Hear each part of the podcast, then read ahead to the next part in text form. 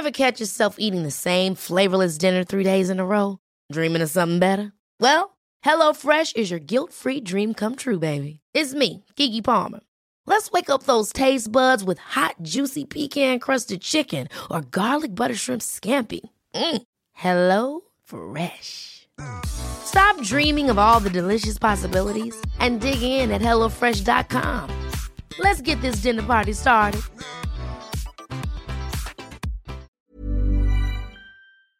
This episode of Silent Giants is brought to you by Alley.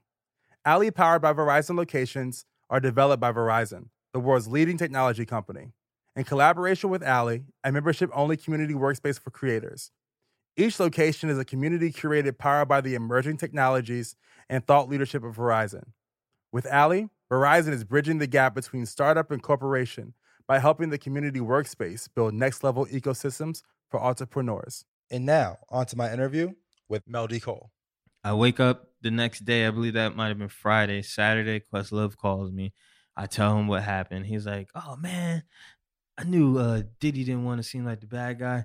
He wants to know if uh, he can have your phone number. He wants to give you a call and apologize." I was like, "What? What? Yeah, yeah, check it out. I'm your host, Corey Cambridge. Uh, yeah. Everybody tuning in, you invited, you invited. No matter what mood you in, get excited, get excited. Everybody love the music, let me tell you how they do it. Whether writer or an agent, let me tell you how they made it. You are now talking to a silent giant. Wanna walk in their shoes, silent giants. Wanna study they moves, silent giants. Wanna know what they do, silent giants. Silent giants, y'all. Welcome to the Silent Giants podcast, a podcast that highlights the superstars behind the scenes of popular culture. I'm your host, Corey Cambridge. Be sure to follow us on Instagram at, at Silent Giants Podcast to keep up with the latest news about the show. To keep up with my life, music, and more, be sure to follow me as well at, at Corey Cambridge.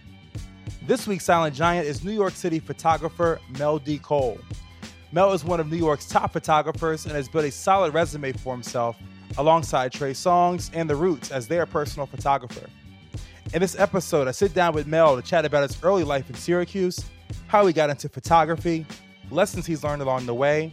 He shares amazing stories about shooting Diddy's infamous White Party, meeting Sade and Drake at London's O2 Arena, and a whole lot more. So, without further ado, let me introduce you to the photographer, my friend, the silent giant, Mel D. Cole. What's up, Mel? What's popping, dog? I'm good. How are you? Dude, I can't complain, man. Yo, you a smooth cat. I'm good. How are you? I'm chill. Late night with Mel D. Cole. One two one two. It's like- hello everybody. On a rainy night in October. right. wait, wait, so you said you've been to VA. We were talking about Virginia. You've been Yes. there to Richmond, my hometown. Yeah, I've been there a few times. Okay, okay. Uh-huh. A few times. Huh?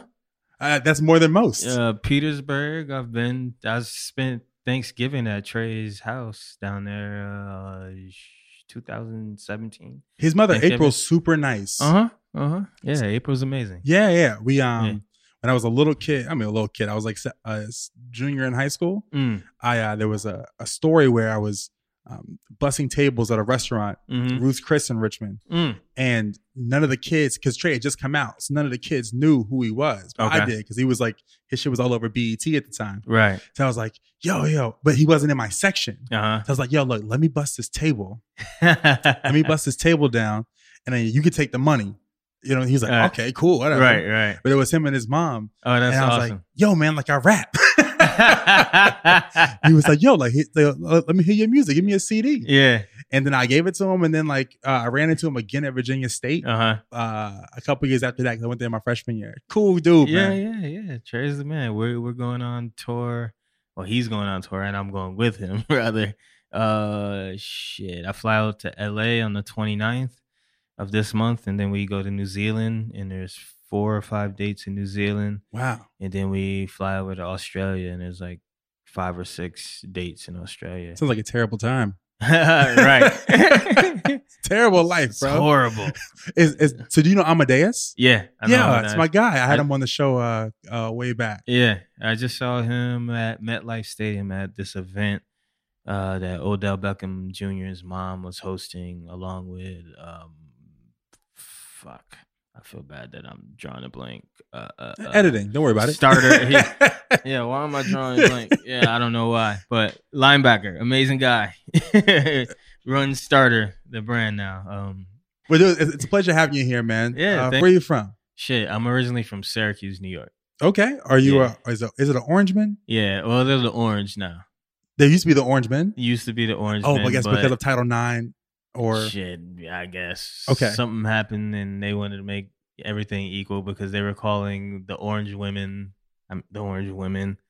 So they just said, "Fuck all that shit. Let's be gender neutral, and we're just becoming the Orange." did you ever want to go to the to Syrac- Syracuse? No, I didn't Why? because it's fucking down the street from my house. I mean, it's great school. Literally, yeah, yeah. It's a great school, but I wanted to get away from Syracuse. I didn't want to stay in Syracuse. Okay. Um because i grew up in you know just kind of a shitty neighborhood and i went to three different high schools. I went to a bunch of elementary schools. I'm a high school dropout and staying in syracuse necessarily wasn't uh you know gonna be a great thing for me. I wouldn't be sitting here with you on this here podcast if i was to uh if i would have stayed in syracuse Is it- was it a bad area at the time or?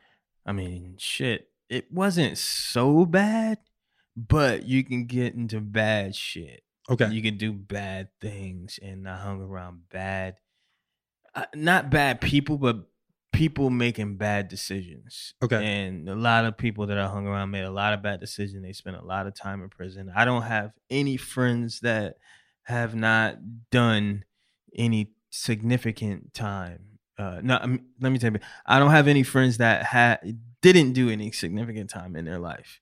I have friends that have done 20 years, 13 years, 10, did time in juvie and all that shit. And I kind of started to look at that when I was in high school and go, you know what? I got to get the fuck out of here. I got to change my life, you know, to make it better. What Mhm. caused that change? Um, shit. What caused the change is that I was two grades back, and everybody uh was graduating already, and I I was I was looking at myself. It's like, yo, I got to get the fuck out of here because I'm I feel like I'm old, and I I was looking at I was looking at certain people, and they were there was a program I believe. It's kind of like I guess it was night school ish, whatever, but it was like a lot of older people that were having education problems and they were going to these classes and i was like i do not want to be one of these people so i um at my third high school some like I, I just i met a couple of people that were just doing different shit than i was used to doing. And to be blunt and to be very frank there were these guys um the brothers jason and justin cameron and they were mixed white and black but they hung out on the white side of the town, you know, doing quote unquote uh, white shit, going to fucking field parties and kegs and watching friends and going to sneaking into white bars and smoking weed out of fucking bongs and shit like that. And I was just like, oh wow. Right, yeah. This is this happens in this town. Like I had fucking no idea. And um it just opened my eyes and I was like, wow, this is something that I could have been doing instead of doing the same old bullshit with my friends. I'm interested in this life. I'm interested in learning about different cultures and doing different shit. And um that kind of sparked it. as like, I gotta get the fuck out of here. You know, in college, I can do all of that. I can hang out with every fucking body, white, black, Asian, whatever it is. I can do that in college, and I can hopefully translate that into real life and learn. You know, make it a learning experience and make it you know my life now. And that's what I did. A pivotal moment in most people's lives is the a moment of exposure. Right.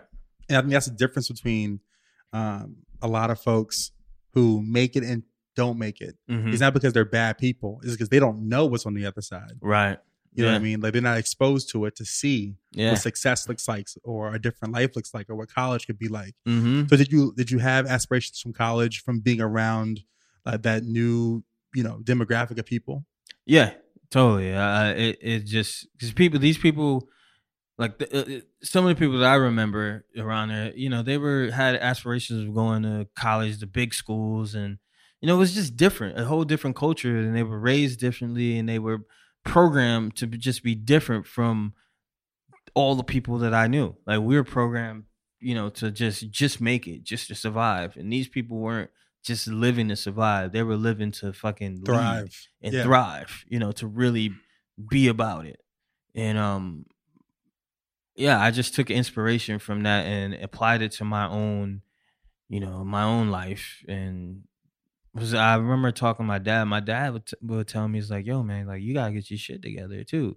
And that was another thing that really sparked, you know, a, a, fire in my ass. And I said, "You know what, Dad, you're right. All this fucking up I've been doing, and all the putting you putting you through the ringer, I'm gonna get my shit together." And uh, I I made a plan, and I I joined this. Uh, another thing, there was this program called the Liberty Partnership Program (LPP), and it was kind of like a counseling tutor kind of deal at school. And they told me it's like, hey, you're you can drop out of out of high school right now because your graduating class already graduated where you're supposed to be. You can get your GED and still go to school. And I looked at them uh, go to college. I was like, get the fuck out of here. It's like it's like, what? And she was like, yeah, you're smart enough to do it. Why don't you just do it now? Drop out, you take the test, and you go apply for college at the same damn time and be in school with everybody else. And that's what the fuck I did. I, I took the GED. I got accepted to college before I even got my GED results back. Wow. Yeah. So this is a community school, you know, they just, and I put down that I had it. I got the GED. I didn't know I was getting it, but I was like, I'm getting it. And I got it and I was off the school. And that was it. and uh, what did college teach you? What did you major in in school? uh, liberal arts at first. My my associates is, is in liberal arts, and then when I got to Stony Brook, I still was, I didn't know what I wanted to do at the time. I thought something in maybe film or whatever, but um, like I didn't know how to achieve that. So, but I ended up getting a degree in cinema and cultural studies and a uh, what do you call it? A minor in African American studies. Okay. Yeah. Okay. Uh, are are your parents creatives? Uh, my father's a DJ. Okay. And my mom, I wouldn't call her a creative, no, but my dad is DJ. I wouldn't necessarily call him a creative either. You know, so Or you wouldn't call him a creative? not really. No, I mean, I guess DJing. I I consider some and a lot of I consider a lot of DJs artists, but I wouldn't necessarily consider my father artist. He's more of a um a traditional like he can mix, he can do all of that stuff, but but he now he uses more of his voice. You know, like like he has a radio voice. He can Okay. he could do that kind of shit. you should have a podcast. Yeah. He could have a podcast, but uh and he DJs still. He's 65. He DJs at a uh, Elks Lodge. Okay. He has a residency. Is he in Syracuse? yeah. Okay. okay. Every th- like Thursday, Friday, Saturday, he DJs there. Um he owned a record shop as well for about 25 years and growing up I always thought that that was what I was going to do. I was going to take over the business from him. Um, that didn't happen. The record shop closed. Internet killed all of that shit. And um, also, my father not being the greatest businessman um, either kind of destroyed that whole dream. So, um, yeah. You collect definitely- do you collect vinyl to this day? No, I don't. I used to when it when I had the record shop. I had shit. I was trying to. I, I wouldn't necessarily call myself a DJ, but I DJ'd back in the day Okay. a little bit, and that was from him because he had all the equipment and all that stuff. So I was just and I had all the records in the world that I wanted to that I could use. So yeah, I have a couple of mixtapes too that I still have at home. Oh, you got to re- re-release them joints. and uh and and and have some raps on them too that are horrible. And, and so, Yeah. where did photography come into play? As far as um, you mentioned earlier in the conversation about being at the Common Show, uh huh. um, but was there any interest at all in photography before that? No, Not at all. no, no. I took a photography class in college and hated it. Like I was just too impatient. I, did, I didn't get it. Didn't. I was like, nah, no. I shit. I wasn't even thinking about like art was so far from removed from my circumference that me being an artist photographer was not a fucking thought at all. Like it just kind of I grew into it per, se. Like I it, I I went after it. It didn't come to me at all. You know, is I bought the camera and then I was like I surrounded myself with creative types and cre- just creatives in general and that's when my creativity started to pour pour out as you know i was inspired by my surroundings by the people by my friends and by artists that turned into my peers and so on and so forth Uh, who are some of the inspirations uh, early on for you in the world of photography? uh in the world of photography no one because i didn't know any photographers Wow. i didn't know anyone So, what, so I, I you did i shit well growing like seriously i knew zero photographers um when i first started like no one. And then i would start hearing people's names like oh your work your work kind of like my street stuff or whatever or taking the snaps was like black and white oh your stuff kind of looks like ricky powell. Do you know ricky powell? No who the fuck is that? I've never heard of this man in my life. Oh you should meet ricky. He's always around. Okay who's ricky? Meet him and then i'm like this motherfucker is crazy. And i've seen this run dmc shit. I've seen this. I was like oh wow. Okay. I get it now. I see the correlations you know and but um as i started to learn more I you know appreciate other photographers work more and more and more because it's like you you want to uh know where you stand you know in the industry and stuff. So you know there's people that I, I look up to that that are I consider my peers, but are far light head light years ahead of me as far as you know work is concerned. Like Mannion, I think he's amazing.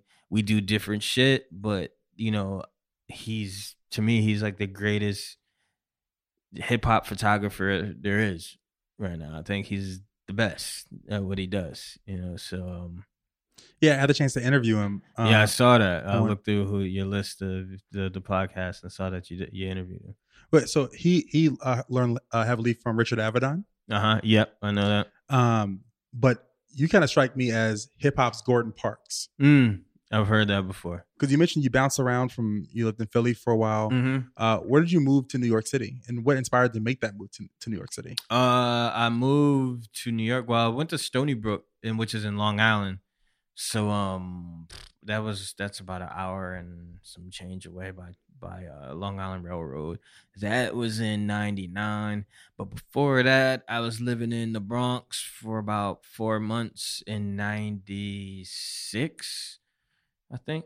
Yeah, '96. Okay, Um, but I just wanted to live here, man. I wanted the the excitement of the city. The growing up in in Syracuse, New York, it was all about New York, New York, New York, New York. Anytime you meet somebody from New York, it was like, oh shit, you're from New York, man. I gotta, I want to go there. You know, it's like every fucking entertainer, everything happened in New York. Every rapper that I admired, um, from Jay Z to Buckshot to Mobb Deep and Nas and Big Daddy Kane and Biz Markie, like everything. My my universe that you know, as far as like everything that I loved was New York. So it's like I want to be in New York. and where'd you move? I gotta get there. Uh, well, after after college, I lived in Brooklyn for a little while. Where in Brooklyn? Uh, Bushwick, actually, Halsey Street, and then after that, I was like, "Fuck, New York's expensive." I was like, "What the what the fuck am I gonna do? I can't afford an apartment right now. This is after college and everything." So my cousin and I we found an apartment in Jersey City. In Jersey City, it- was up and coming, and I was like, "Fuck, this is so close. The train runs twenty four hours or blah. I'm just gonna stay here." And I laid my roots down in Jersey City, and I've been living in the same apartment since 2004. What really? Yeah, hmm Wow, Jersey City is really cool. yeah, Are you like near like the Grove stop? yeah. I get up at Grove Street. Okay, yeah. Mhm. I uh when I first came to New York City, I stayed in um I stayed there, like right next to the Hollywood Fried Chicken. Oh shit. Okay. And it was like the there was, back in the day though, it wasn't as like Yeah, yeah, it wasn't as nice when I when I came ten years ago. Okay, Yeah. They had like the the McDonald's that had like the sliding oh, door. it's still there. I, was, I was like, wait, you don't you can't come in? Right. Like, nah, No. we just give it to you right here. It's still there. It was like a liquor store, yeah. right. liquor store energy at the McDonald's. Right. Um, right. Oh, at what point in your career did you realize, uh, you know, that things were moving and gaining momentum? Was there like a, a moment that happened for you? Uh, yeah. When I was at Santos, and I was I got to the DJ booth. I tapped Diddy on the shoulder, and he grabbed. He didn't grab me, but he looked at me and he was like, "Get the fuck out of here!" and handed me to his security. And I got on Twitter, and maybe Twitter was maybe like a year old or some shit. And I started to make a joke about the incident. And Questlove, um, Wait, did he kick you out? Yeah, he kicked me out, not out, out of Santos. He just kicked me out of DJ booth. It was him and DJ booth, Q-Tip, Vashtie, Jay Z. Okay, you got strong armed. Yeah, I had to get past two security guards to get to that point, and I just tap. I, I, I did he turn around? I just showed him my camera, and he's like, "Uh," it's like, "Get out of here." So anyway, I get on Twitter, and I uh I started making fun of the situation, and Questlove saw it, and then he retweeted Diddy, and they're going back and forth, and I'm on on the dance floor at Santos, and I'm like, "Oh shit, okay, this is cool," and um and the night was whatever. I didn't take offense to it. It was, mm, you know, not a big deal to me. I wake up the next day. I believe that might have been Friday. Saturday, Questlove calls me. I tell him what happened. He's like, "Oh man, I knew uh, Diddy didn't want to seem like the bad guy. He wants to know if uh, he can have your phone number. He wants to give you a call and apologize." I was like, "What? Diddy wants to call me?" Damn. like Puff Daddy, that Diddy? um, so like shit, Monday or Tuesday, gives me a call. Yo, Playboy, what up? This Diddy, and I'm like, I know it's Diddy. I knew it was you. I muted my TV and I've been waiting for you to call. I didn't say that, but in my head, and I sat down and I was like, "What's up, man? Um, how's it going, buddy?" so, uh, but um, I got in front. I was a little nervous talking to him. Played it super cool, and um, I told him I was like, "Yo, man, take a look at my website." And um, he's like, "What's your website?" I said, "VillageSlum.com." And he said, "Somebody go to VillageSlum.com." Pulls it up, I guess, in wherever he was. And um, he's like, "Oh man, I like your work." And I was like, "Yeah, I would love to work with you. Um, can we do something?" He's like, "Listen, I'm gonna have somebody hit you up uh, in a couple of days." I said, "Diddy, don't fuck with me." This is my. I was like, "Don't fuck with me." He said, "Listen here, Playboy." and I got real close to the phone. I put the phone up mad tight, and I think it was a BlackBerry too. I put that motherfucker super close. He's like, "Listen here, Playboy. My follow through is impeccable." and I said, "Word." and then he's like, "Don't worry, somebody's gonna hit you up." And then I got an email saying, "Can you show up at such and such studios?" I forget, not studio, record label. I forget which one it was. And um, I went, and the job was taking photos at one of his video shoots or some shit. And at that time, it's something that I necessarily really wasn't interested in, and um, it I passed on it. But then, like a month Wait, later, you passed on that opportunity? yeah, yeah, Really? wasn't in, I really wasn't interested in doing it. Were you were you scared at all of like losing the opportunity or connection in general? No, I wasn't. Why? Um, because opportunity to come again. Because I looked at myself as shit. You want to beat it, man? Act like the fucking man. You know what I mean? So I wasn't cocky about it or anything. It was just like, no, I don't want to do that. And I've always held myself to that standard from day one. not gonna do nothing or anything that I don't want to do. You know that. And it was it's it was a good opportunity, but it just didn't fit my brand or what I wanted to do. Yeah. And it didn't sound like it would be fun for me. Um, and at this time, I had a day job and everything. It wasn't like I was hurting for money or anything like that. So you know, it wasn't something that I had to do for money either. Um, but it was just like for me, it was so exciting that I had the opportunity, and it's like, well, if I'm getting this opportunity, I'm gonna get much bigger and better opportunities. It's gonna keep coming. Like I've reached this point, I'm happy. Um, so a month later or whatever, I go about my life. I'm still shooting, whatever, and I get an email. It says Mr. Combs requests your presence uh, for his white uh, gala in Beverly Hills. Can you please tell us your rates and da da da? Basically, long story short, he wanted me to be his personal photographer for his white party. I believe it was the last one that was in 2009. Um, and I said, "Motherfucking right." now we're talking. now I'm interested. Now- this sounds fun. Now, now, right. Now, now we're talking. Uh, this is what I want to be paid, and flew me out to fucking Beverly Hills, put me up in the hotel, and we're in goddamn hills and houses that I never imagined seeing in my life. As lifestyles of rich and famous, and every goddamn celebrity in the world was there, and I'm just like, wow, okay. My dumb ass, I was like. Do I have to wear white too? And it's like, yeah, motherfucker. So I had to run out and get white and all this shit. And um, yeah, it was amazing. Like I was taking photos at the time. Like a lot of people, like there are a lot of Hollywood actresses and actors and stuff. I didn't even know who the fuck they were.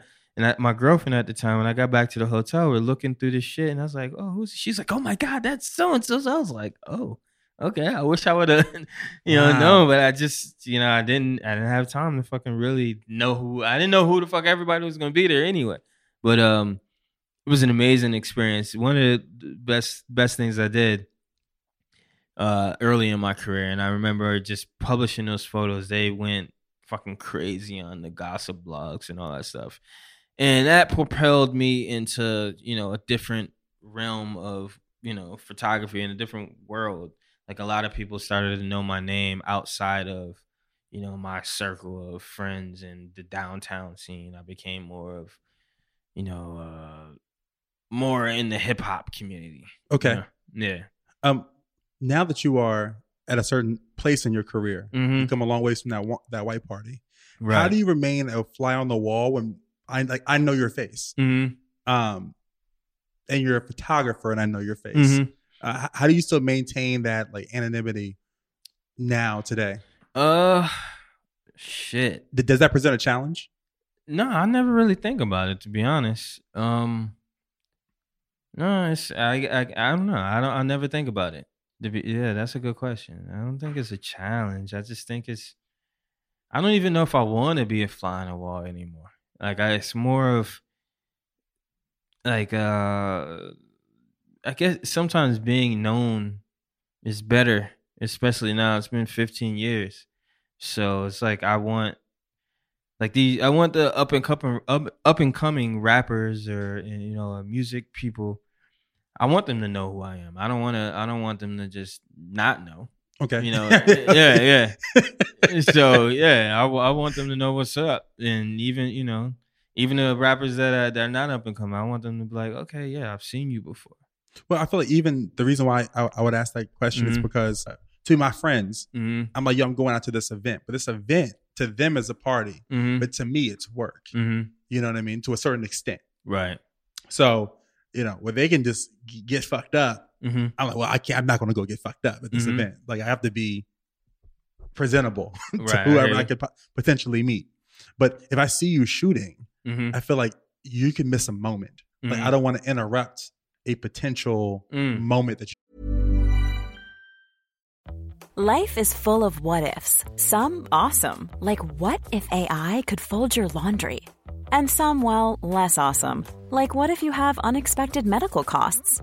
United Healthcare can help get you covered with Health Protector Guard fixed indemnity insurance plans. They supplement your primary plan to help you manage out of pocket costs. No deductibles, no enrollment periods, and especially no more what ifs. Visit uhone.com to find the Health Protector Guard plan for you.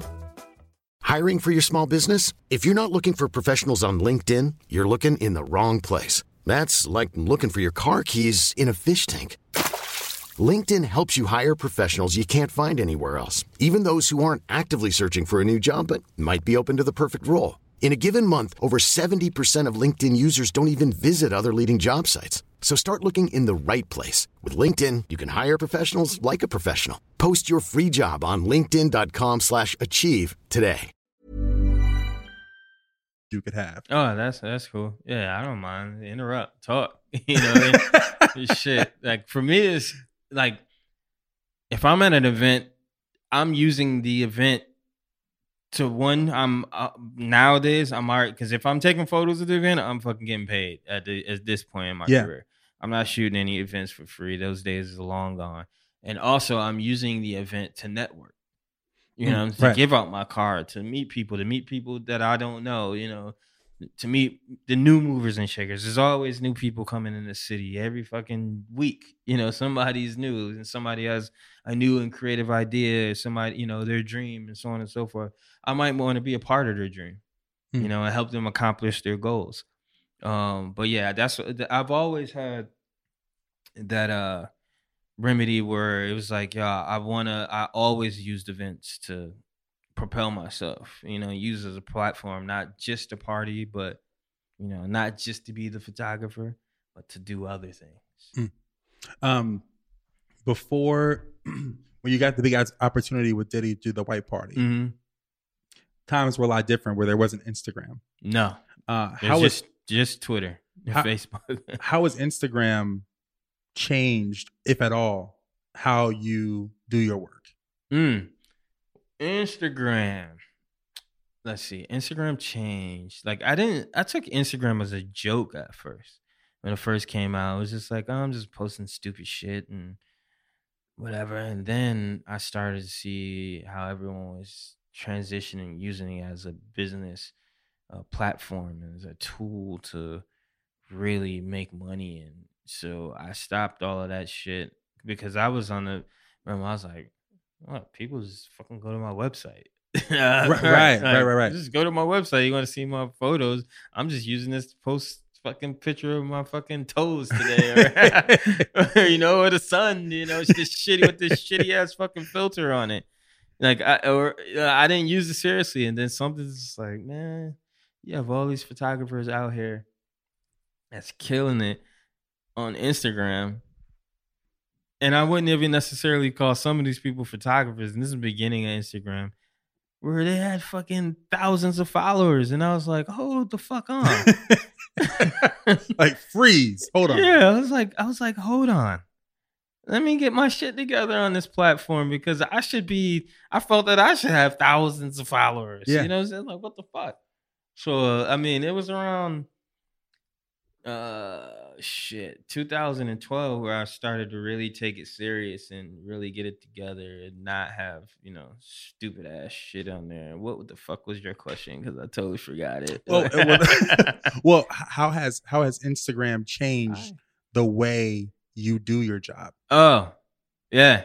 How does it change the way I do my job? Uh, if at all. it does. uh, it changed the way that, for one, I don't put, I don't shoot naked women anymore so much. And I noticed when I didn't take Instagram, because I've been kicked off of Instagram for for posting nudity and shit like that. But like your profile? yeah, yeah, because I didn't take it serious. I was like, "Fuck it, I'm posting titties." and I would get notifications, and I didn't think they're really gonna kick me off. And I had at Mel D Cole, and they said, "All right, we've had enough of your shit. See ya." And then I had to have Melody at Melody Cole, and I had fucking like eight thousand followers, and this was maybe like the first year I was on it. And then they deleted me at like eight thousand or some shit. I had to start restart all over again. I had Melody Cole underscore Village Slum. And I said, all right, no more titties. Damn that sucked. But I was like, you know what? I ain't making money off these titties anyway. You know, I'm not titty photographer guy. It was just something to do on the side and just fun. And um, it was three or four or five years of my life. Okay, great. I have that, you know, part done. I have I can do a book on titties and women if I wanted to. Um, but it's like you got to really take this shit serious because you can make money off of it and not just like advertisers and brands. They're not gonna want to fuck with you because of the titties and the nudity and and all that. Well, it's, it's how you're branding yourself. You're branding yourself as this yeah.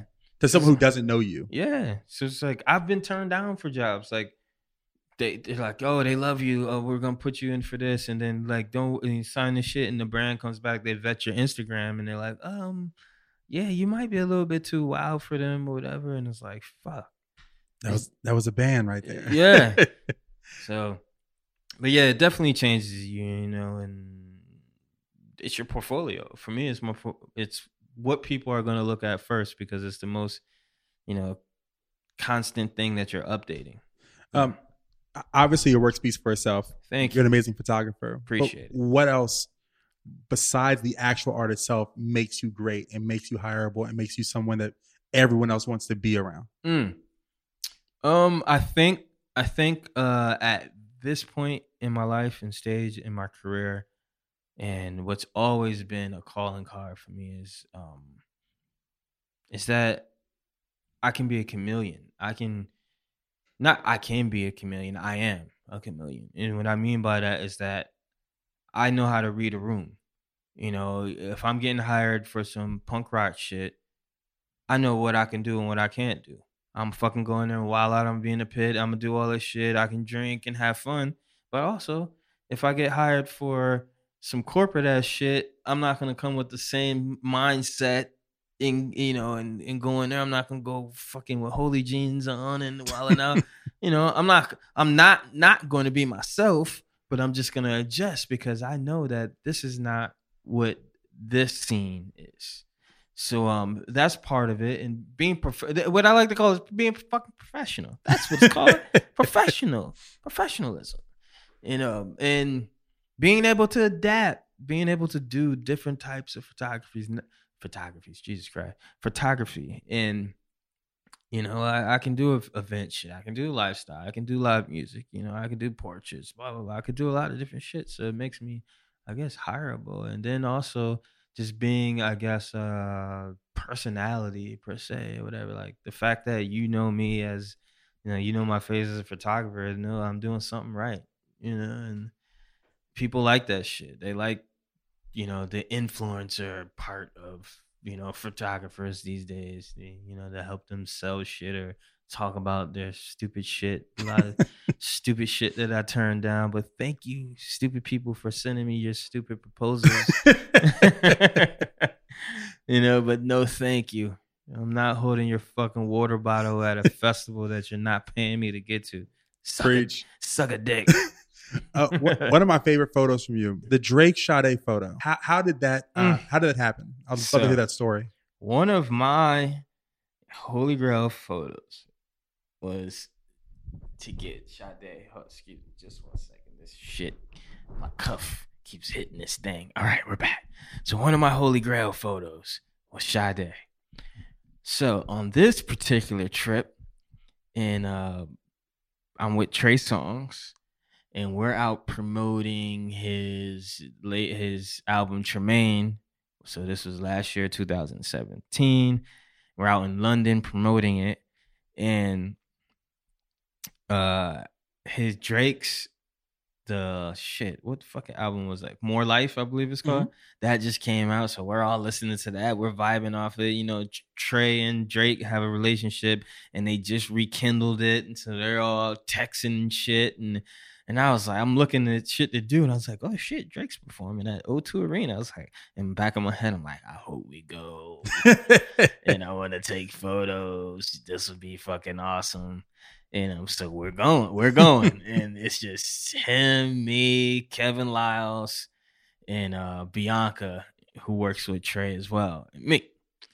So and maybe oh yeah, and then it was Tip and Dot, his assistants, and um that's usually the the crew that goes you know to private stuff like that with him or whatever and takes care of his shit. And um man we get there and then all of a sudden Trey just real low he says. Um Sade's here.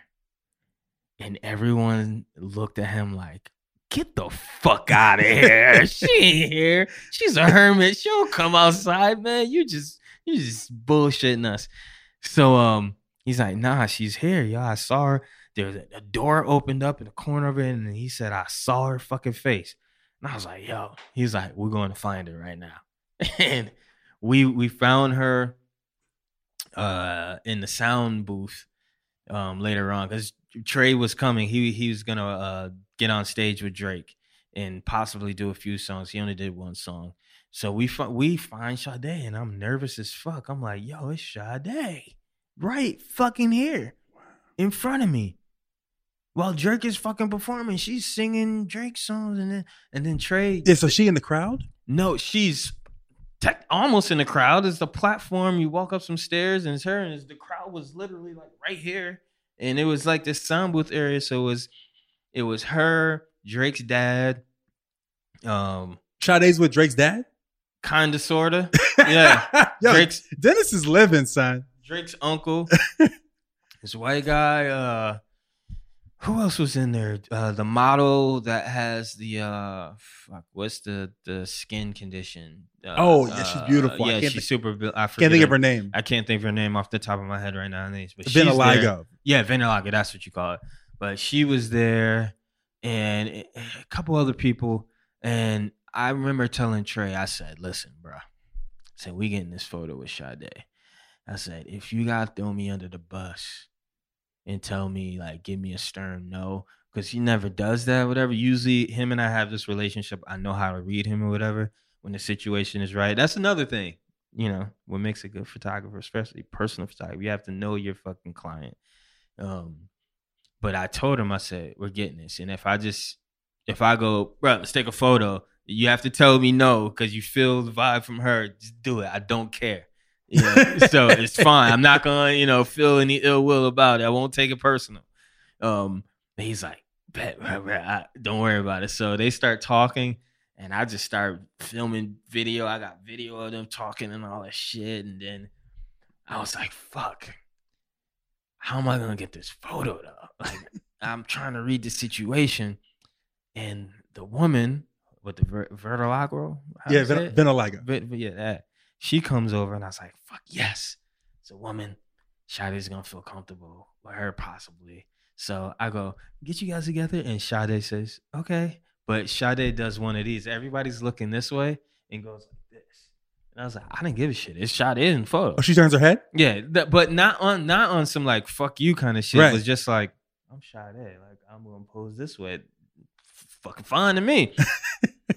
so um, and it was I got photo of them three and then Drake's uncle, and then uh Trey had to go perform. So we go perform, I shoot it, and I'm thinking this is the end of it. I got my photo shot at, I'm fucking happy.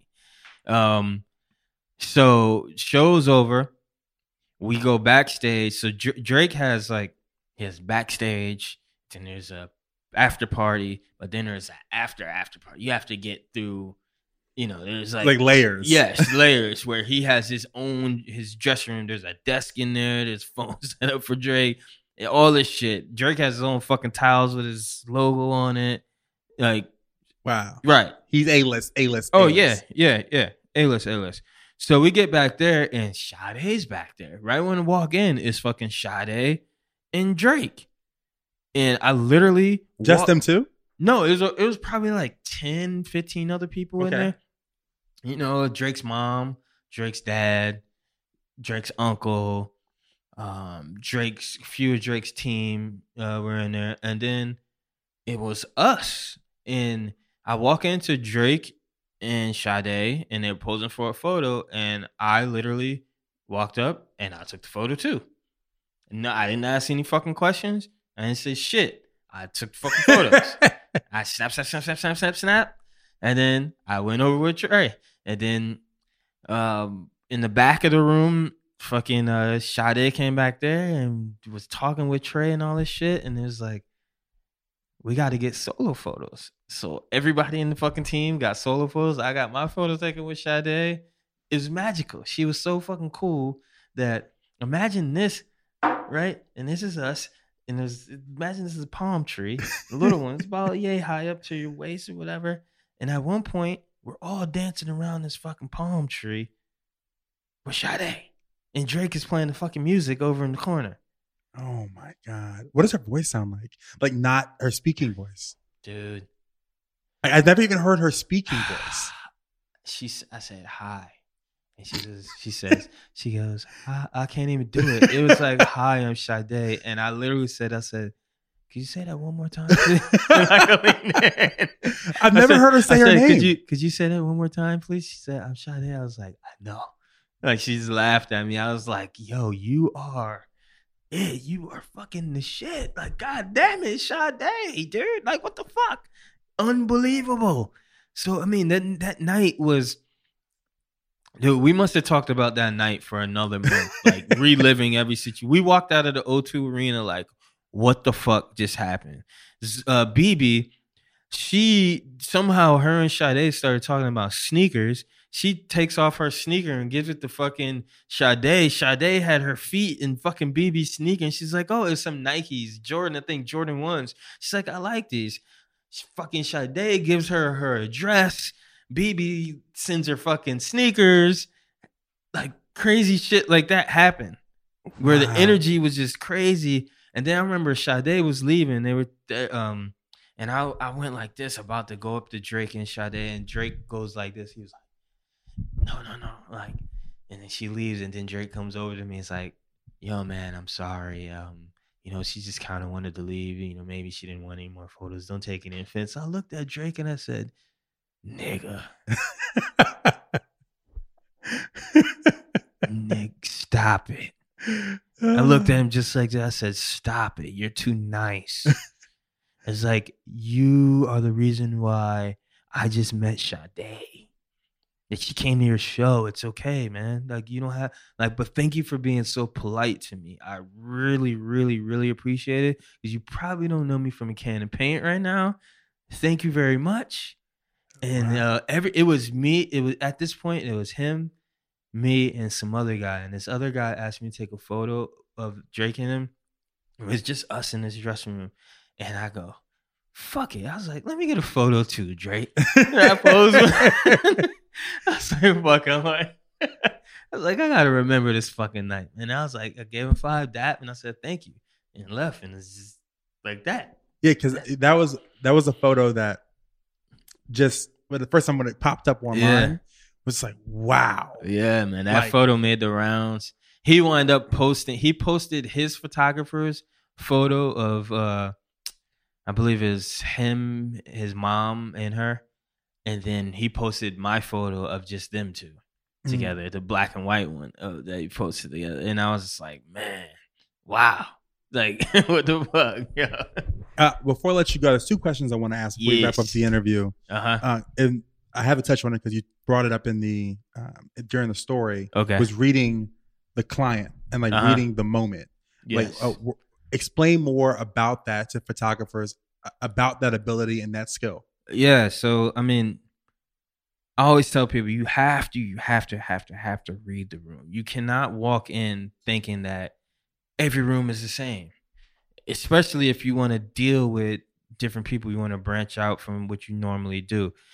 Um, it's just like like you, you gain a lot of experience from that from going to dinner. For me, I gain a lot of experience from going to dinner parties. Like you just never know who the fuck is gonna be there. It could be some crazy motherfuckers, and everybody's acting crazy. It be some tighten up people. You know, it's kind of t- you know you just got to know because I've done work with fucking the most buttoned up people there is. Like, and I've done work for the craziest motherfuckers there are. Um, I've done work for the in between. I've done work for Republicans. I've done people work for people that work for Fox News. Shepard Smith, that's my homie. Um, he's the only guy on Fox News that that you fucks with. that yeah that I fuck with. Um, cause he he you know he be telling it like it is. Like you know what I'm saying. Like Trump, you're fucking doing some stupid shit. You're doing some fucking idiot shit. Kanye, you too, man. What the fuck? Today was an interesting day. yeah. We'll go into that. Yeah, but anyway, back back back to reading the. I would love to have read that fucking room. Yes. Jeez, uh, man. But it, it, it's just a skill, man. You just really have to know when to press the button and when not to press the button. The button, I mean, the fucking the shutter. You like, you really have to know. Like every fucking moment is not a moment to be captured. Um, even if you think that it is, some moments you just have to step back and just accept it for what it is and not capture it. And that's how I've lived my life as a photographer all the way. It's like you have to just show respect to what's going on, you know. Right. Because I, let's say, for instance, um, with Trey, right? Uh, he Mhm. hires you to be his personal photographer. Right. So you don't have the clearance to just shoot away because you're there. Um, technically, I do. I with him, yeah, I shoot whatever the fuck I want to shoot with him, and um, but we've built up a relationship where I just know when it's time to fucking put the camera down. Okay. Okay. You know what I mean? Okay. Yeah, it's just a time. rhythm. Yeah, yeah, it's totally a rhythm. We get like, say for instance, we have a show. I shoot everything at the fucking show. Um, after party, everything at the after party, but or uh, you know at the club. But if we get back to the hotel room and it's private time and there's really nothing to fucking shoot or whatever, and it's done, it's time to put the camera down and chill out and just chill. You Okay. know, talk, drink, have a smoke. you know what I mean? Like relax or take my ass to bed. You know, it's a it, it, it- right. It's exactly what you said. It's a rhythm. You know, with him, and uh it's one that it was like very immediate from the moment that I met him. It just became very fluid. It was just open, like yo, shoot. Yeah, I'll tell you if I don't want to shoot, and you'll learn. Even you know, it's easy, easy, and that's why I'm still working with him three years later. Yeah. Wow. Mhm. And, and Mel, uh, lastly, I ask this question to every guest on the show: What have you sacrificed uh, in your life to be great? Uh, many relationships, many, many, many girlfriends. Um, shit, many late nights, many just not sleeping, not eating right, just hustling. I've sacrificed shit, not being close to my family. They live in Syracuse. Um, I've sacrificed being behind on student loans, being behind fucking just everything, man. Fucking up with the IRS and uh, a lot of uh, shit. You name it, I've done it. Because after I quit my job, I thought that I was gonna be the greatest photographer in the world.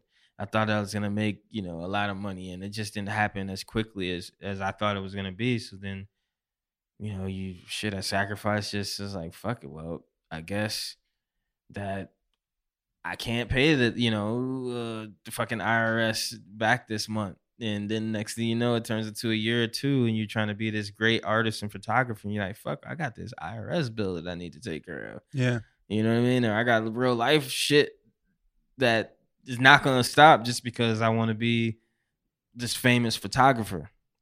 You know, and the same shit with just bills in general. All of that shit, man. Just sacrificing a lot, a whole lot. Like shit. Not eating right was a big thing. Going back to ramen noodles after having a day job for so many years, and it's like, fuck, I'm back on this college shit Yeah. again. Um, sh- man, so much, so much. I remember uh, I had a gig and my dog was sick and she had cancer and I had to fucking leave and that was a big sacrifice, you know, and to come back and I knew she was only gonna get worse, but had to go. I had no choice. I had to fucking work, you know, and something that I signed up for, you know, months and months ago. And um, but I think the big thing, man, is just relationships. People that necessarily didn't understand what I was trying to sacrifice to get there. And they I wasn't trying to take them along on the ride with me because I didn't think they deserved to be there. You know, asking too many questions, wondering why I can't they can't come.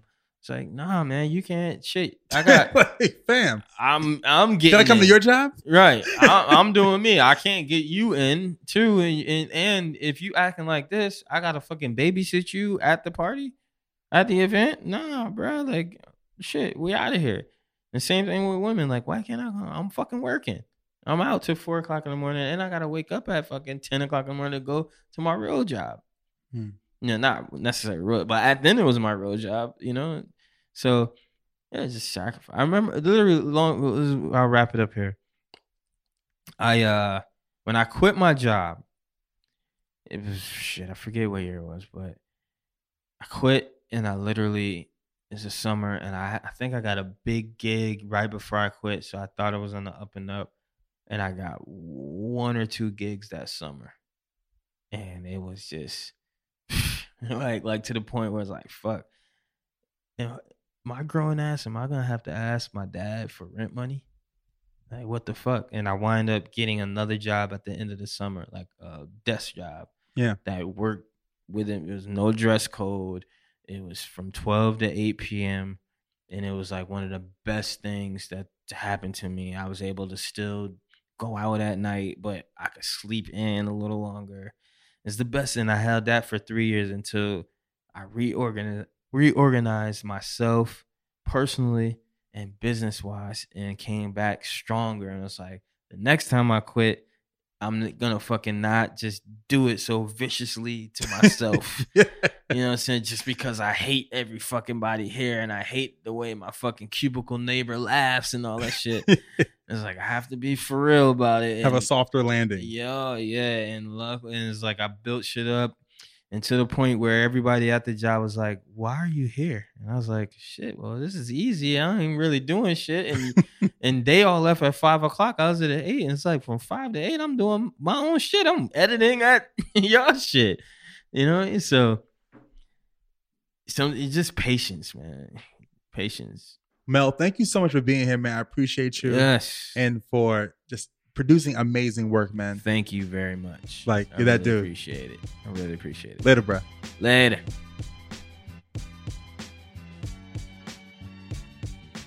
Thank you so much to our special guest, Mel D. Cole, for stopping by the podcast today. This episode has been mixed by Mark Bird. Before we get out of here, be sure to check out my other podcast, OPP. Other People's Podcast highlights your favorite podcasters, and we talk about the dope shows they created.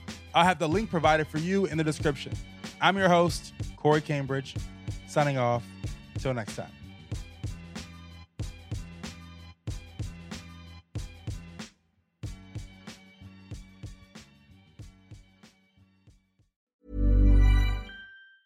Ever catch yourself eating the same flavorless dinner three days in a row? Dreaming of something better? Well, HelloFresh is your guilt-free dream come true, baby. It's me, Keke Palmer. Let's wake up those taste buds with hot, juicy pecan-crusted chicken or garlic butter shrimp scampi. Mm. Hello Fresh. Stop dreaming of all the delicious possibilities and dig in at HelloFresh.com. Let's get this dinner party started.